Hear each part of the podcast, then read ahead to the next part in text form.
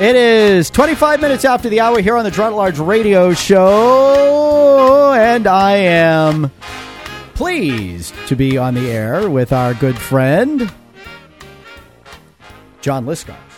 Well, John and I did not get off on a good foot, uh, not at the best of circumstances, when he burst onto the scene in an elf suit uh, regarding the Hooksett Manchester relationship. But uh, since then, I think we've come to respect each other uh, generally speaking, especially in areas where we have had differences on policy and direction.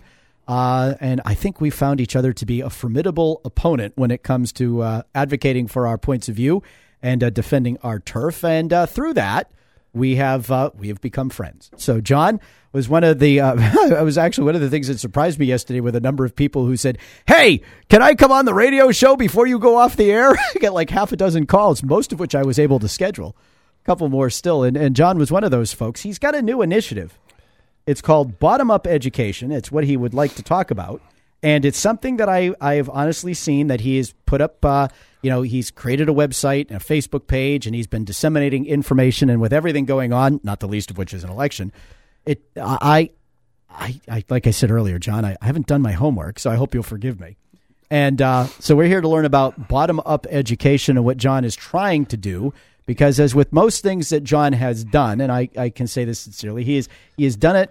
Um, however unorthodox you may think his methods are, typically with uh, fairly broad based support because of the way he engages people and solicits ideas and structures things. So I'm interested to hear about bottoms up education. With that, John, I'll stop talking. Well, good morning, Rich. And uh, yeah, you're right. I'm in a forgiving mood today, so I totally forgive you for not doing your homework. Um, I think I think it is important, though, that uh, we start this uh, this morning off with a little gift for our, our humble host. You mean the the the the, the Dunkin's decaf that you brought me is is not enough? No, that's not enough. That's Thank just you, that's just for starters. We have a Walmart bag. Uh, of course, I didn't get a chance to gift wrap this for you, but well, hey, listen, Walmart bag is gift wrapping, isn't it? I want you to just uh, maybe remember me at Christmas time. Oh, that's great. I'm not even going to tell people what it is. I'm just going to take a picture of it and I'm going to send it to Josh and have him put it up on the Facebook. So I, I, guess that's my, my question is do you and your kids have uh, an elf on the shelf at home? No, we don't have an elf on the shelf. All right, so that we do now. well, you you have the you have an outfit, so I'll have to come up with the elf on the shelf um, just so you can remember me by that. Remember, and, you make it sound like I'm going to another planet. Well, you know, it's this is uh, this is one stage of your life that you're leaving behind, and you're moving on to something better. And uh, for those out there who pray, pray for Rich, and Rich will Thank be you. praying for himself. But I'm, I'm, and all of you, really, I, I do. I'm really convinced that. Um, you know, when you leave something like this behind, you're just opening another door, Rich. You're you're about to step into something that's even better uh, than you can have imagined. So that's uh, that's my prayer for you, my friend. Well, thank you, John. Um, yeah, so so I'm here today to talk about uh, bottom up education. Um, as a matter of fact, this morning I submitted this idea to the University of Pennsylvania Wharton School. They have uh, something called Reimagine Ed- Education, and uh, I'm actually submitted this for the Teaching Delivery Award. Uh, Bottom Up Education is the website. Bottom Up Education, if you want to go along and read with us, you can go to bottomupeducation.com and you can download the latest version of the white paper. We're up to version 4.2 right now.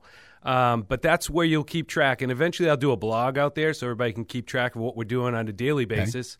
Okay. Um, but it really is a movement by the people, I believe. I've, I've been listening since I was on the school board and, and even before the school board. I've been listening to teachers.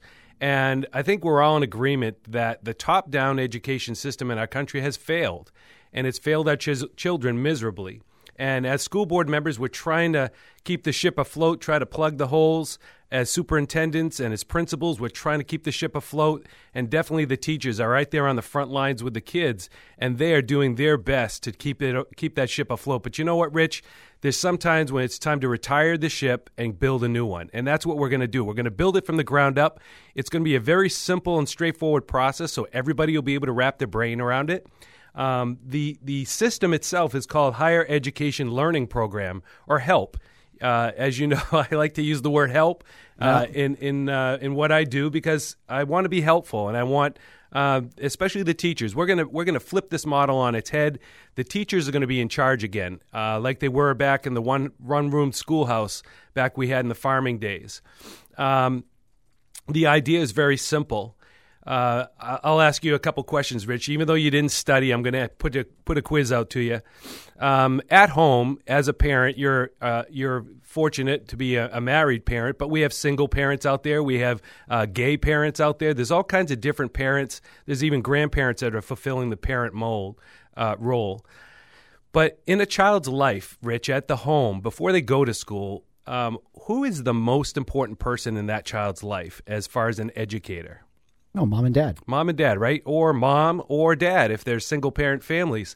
Um, most important educator in the child's life. th- They are basically teaching the child the basics: how to how to walk, how to crawl, how to eat, uh, how to go to the bathroom. I mean, it's that that that basic, Rich.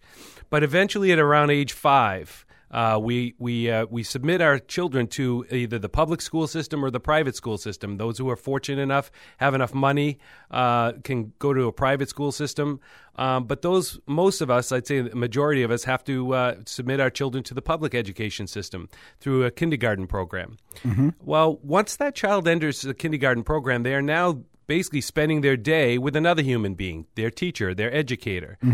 So, who now becomes the most important person in that child's life with regards to education throughout the day, Rich?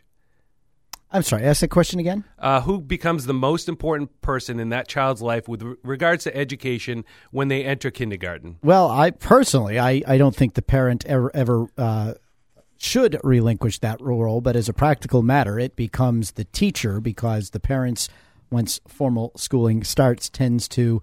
The, I think the parents tend to see themselves as uh, lesser qualified, if qualified at all, and so they they defer to the expert in the classroom. So I think you're you're 100% on on target with that answer, Rich. Um, basically, the team that we're building upon here in this model is the team of the parent, is the team of the teacher in that parent group. Um, we also have as part of our model what we call education greatness committees. Uh, we basically have the teacher, uh, the parent, and then what we call master teachers. Master teachers are basically teachers that are experienced for many, many years, have a lot of uh, usually seniority because they've got a lot of great ideas that they're ready to implement. And along with the model, uh, we have school board members. So you're probably saying, well, what is an education greatness committee, John? That that's that sounds like you know that sounds nice, but what exactly? Sounds like something out of 1984, John. no, this is bottom up. This is not top down. Uh, bottom up basically says we're going to form these committees, um, and these committees are going to basically come up with ideas for better education for children. All right, and I and I have in the uh, in the document some nice, pretty pictures, so it's easy to for people to get their heads wrapped around this. But this is the political arm of this movement. Um, what it what it will be is we're going to be prototyping this in the state of New Hampshire before this launches throughout the United States. And the idea is very simple. We're going to combine uh, five teachers, two parents, two school board members, and two master educators on a committee. There, Okay. From there, uh, basically, these committees are going to filter through uh, a database of ideas. Now, the database, you might say, well, what is that? Uh, wh- why are we getting software involved in this?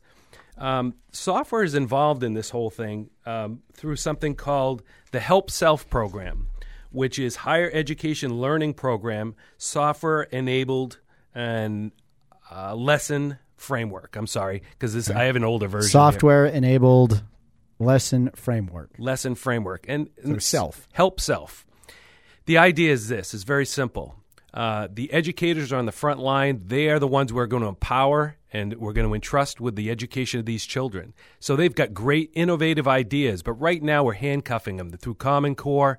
We're basically dumbing down our teachers to be robots to implement basically lesson plans to teach to a test. And we try to be successful on the test we have teachers that have bachelor's degrees, master's degrees, and even some with doctorate degrees. And we're not using them to their fullest potential. We're paying their salaries for those for those career choices they've made, but we're not using them to their fullest potential. This model is going to basically streamline those ideas into a database. The database will be shared around the country. And kind of like uh, I I like to explain it to somebody, if you go to a five star hotel, and uh, or even go to a two star hotel, but the pillow you sleep on that night is so comfortable and you get a great night's sleep. Well, the first thing you want to do is you want to give some kudos to that hotel. So you go onto their online site, you hit them with a five star rating, you say, That pillow was so comfortable, I slept like a rock. Love this place, the people were great. Apply that same concept to this model. Teacher submits an idea, gets into a database, a little video on what his or her uh, project is that's going to uh, enable education, let's say a math class that's going to enable for third graders. So somebody's going to search the database and say, I want a math lesson for third graders that's going to help me out. And there's a video of Mrs. Jones teaching her math lesson. Person uses that math lesson in their classroom across the United States, and guess what? Same results an excellence in education, higher test scores. So, what is this person going to do as a peer? They're going to go back and give them a five star rating, tell them why it works so good, and that now that teacher's idea will bump up in the scale. You may have somebody that submits a lousy idea, which can happen in the system. If somebody has a bad experience, they're going to go back and rate it as a poor experience and tell exactly why. So, through this online database, teachers will be able to not only be the innovators, but they'll be able to share the ideas across the country. Now, again, our model is going to begin in New Hampshire. Uh, we have a uh, an alpha and a beta test site set up already. In our first year, we'll be reaching out to 12 schools with all the teachers in those schools. In the second year, we'll be going to 20 schools. Hmm. Once we get this uh, prototype and all, all, the software banged out and uh, debugged, which there won't be any bugs because I'm going to write it.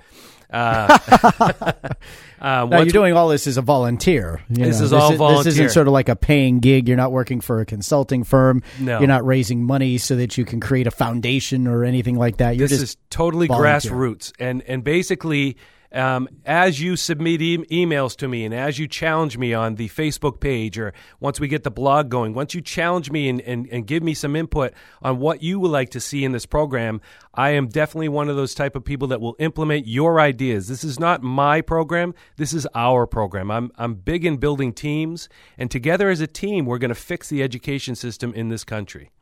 All right, we're going to take a break for traffic, weather, and sports. When we come back, we'll have more with John Lyscars, former Hooksett School Board member and now architect of Bottom Up Education. We've uh, found the Facebook page and we've been sharing and tagging uh, Josh and our page on it so we can make sure to link to it and all the relevant information from the archive of this interview. And so you can get it right now at our Facebook page at girardatlarge.com. We're going to take a break for traffic, weather, sports. Stay with us.